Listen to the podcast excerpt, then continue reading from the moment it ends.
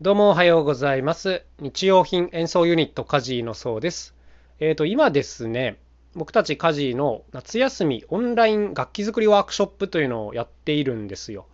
うん、これ何かというと、まあ、1人500円を払って参加していただく、まあ、まさにオンラインのこうワークショップなんですけども、夏休みのこう自由研究とか工作とかってなんかあの、まあ需要がありますよね、一応ね。なんかやんなきゃいけないみたいなね。ってことで、まあお家の中にあるもので、こうメロディー楽器が4種類作れるよっていうこういう内容をお届けするワークショップですね。で、こう最初に申し込んでいただくと、その後僕たちの家事の公式 LINE 伝いで、えー、1週間ごとに動画の作り方の動画が4種類届くというこういう内容になっているというわけでございます。まあだから動画講義みたいな感じですね。これが500円なのを安いと取るか高いと取るかはまあ人それぞれだと思うんですが、僕個人的にはめっちゃ安いんじゃねえの？これはと思っております。まあ YouTube とかでね、探せばいろんな情報出てきますけども、この家の中の楽器っていうことに関しては、多分あの僕たちがですね、あの一番上手なんじゃないかと思っているので、まあ、ここを取りに行ったという感じですね。えっ、ー、と、まさに僕たちもね、YouTube でいろんな情報を出しているんですけど、やっぱりね、こう見て楽しんでもらうっていうのと、実際に作ってもらうための動画っていうのは、作り方がね、全然違うんですよ。マジで全然違うので、だから、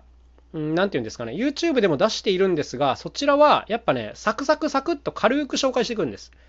うん、なんか、じゃあ5種類紹介しますとか、バババッと紹介して、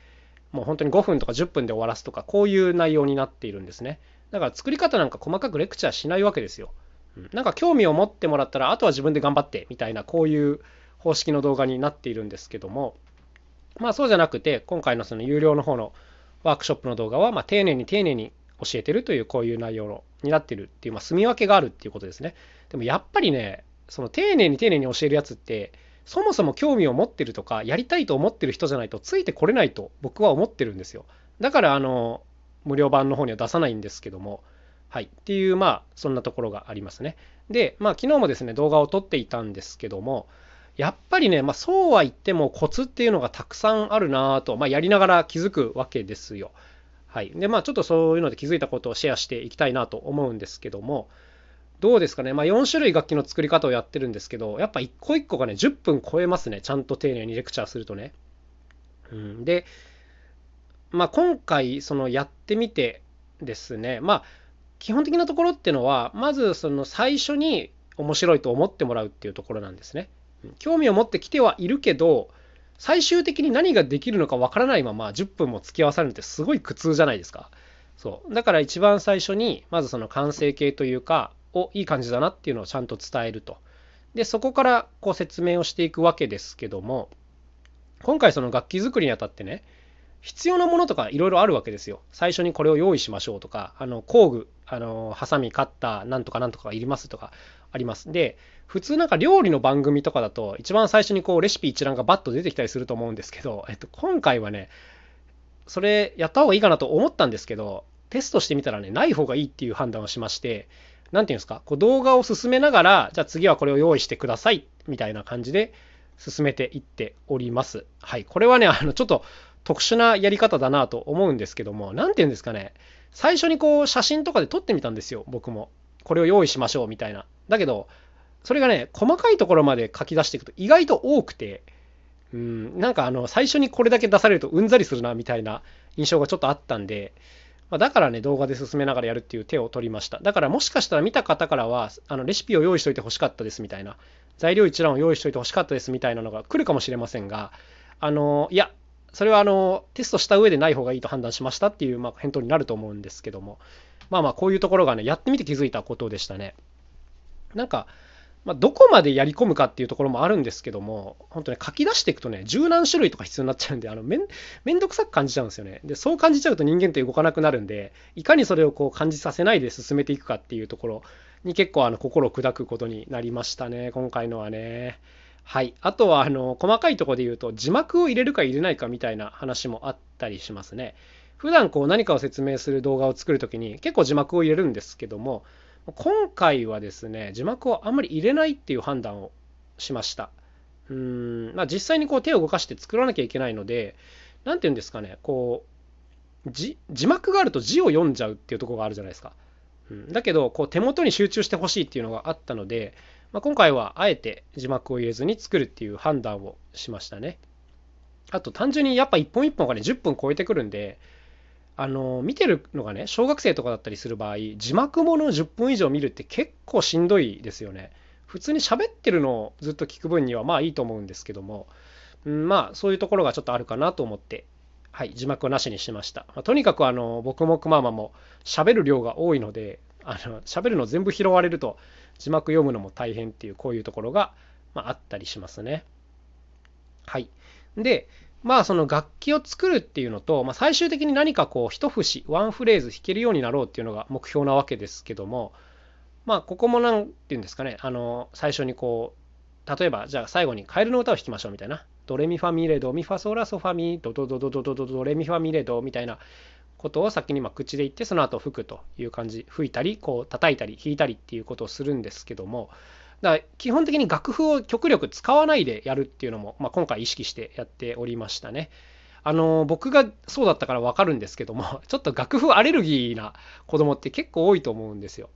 なんか口で言ってくれりゃいいのに楽譜を出されたら分かんないじゃんみたいなあのことも僕昔思っていたので極力ねはい、だから今回のはまさにこの楽器作りっていう工作と、まあ、音楽の入り口っていう部分を攻めたいなと思ってこういう構成にしてみたっていうとこですね。もちろんその高度な演奏をやりたいんだったら楽譜はあった方がま楽な部分もあるんですけど、まあ、今回はねこの手を動かすっていうのが大事なとこだったんでここを中心にやってみたという感じです。でもね結構こう10分とか15分の動画をね1回でこう通して話し切るのってやっぱ結構難しいですね。なんか喋ってる途中に、あ、あそこはああやって言った方が良かったなとか喋りながら自分でわかるわけですよ。うん、だからこう本当だったら、まあ、編集前提であの喋り直して撮ればいいんですけどなんか今回はあの1本通し撮った方がいいかなと思ったので、まあ、そうしてるんですけども結構難しいですね順序立てて物事を説明するっていうのはね。でやっぱこういうのあの分かるんですけど僕も慣れなんですよ。例えば1回やってると2回目はめちゃくちゃ上手に喋れるんですよ。そうだから1回こう人相手に練習してまあ喋ったりすると話の順番も整理されるし例え話も整理されるんですけどもああ何事も練習だなっていう感じですね。あの僕たちあんまりこう普段何て言うんですかね先生的な立場で物事を教えるってことが少ないのでこういうのに慣れていないんですけども、まあ、こういうのもやっぱやればやるだけ上手になっていく感じがあるのでねでなんか4種類のうち1種類は、まあ、食器っていう、まあ、食器の楽器で相方のクママが担当だったんですけども喋り始めてからあの大迷路に入ってしまってですね あのそもそもこの楽器じゃない方がいいんじゃないかっていうところまで戻さなきゃいけないぐらい、えーと説明が大変だったっていうところもありますね。うーんなんかゴール設定とそこに至るまでのこう道筋がちゃんと整理しとかないとねなんか途中で1個おかしくなると話がぐちゃぐちゃってなってっちゃうんでやっぱこう何かを説明するしかもこうフリーハンドっていうかね教科書があるわけでもなくあの自分の言葉で何かを説明していかなきゃいけないっていうのは結構難しいですね本当に。こういうのを見るとねプレゼン上手な人はマジで尊敬しますよ。あのよく僕も言っちゃいますけどあの中田敦彦の YouTube 大学の中田さんとかね、マジですごいなと思いますね。あれは本当に。あとはその、それこそ芸人のあの面白い話をする方とかね、うん、すっごい話を整理して順序立てて、あの余計な言葉はない、うん、っていう感じがするのでね、洗練されたトークってああいう感じなんだよなっていうことはいつも思いますね。なんかすぐね、余計なこと言って自滅しちゃうのが素人だなっていつも思います。はい。僕もあの気をつけてやってるんですけどもなかなか難しいですね。あのこのラジオでちょっと鍛えられてるところはあるんですけどやっぱね動画で喋るっていうのはねまた別のハードルがあるんですよ。ちょっとその目線をどうするかとか手振りをどうするかとかですね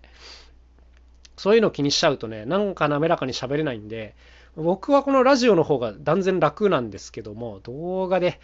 長く喋るのは本当大変、うん、難しいなっていうそういうのが改めて分かった感じでございました。まあ、あの家事のオンラインワークショップというのがホームページでも案内しておりますので、まあ、興味ある方はよかったらぜひ覗いてみてください。というわけで今日はこの辺で終わりにしたいと思います。まあでも何事も訓練だよねというそういうお話でございました。それではまた一日頑張っていきましょう。また明日お会いしましょう。さようなら。カジのそうでした。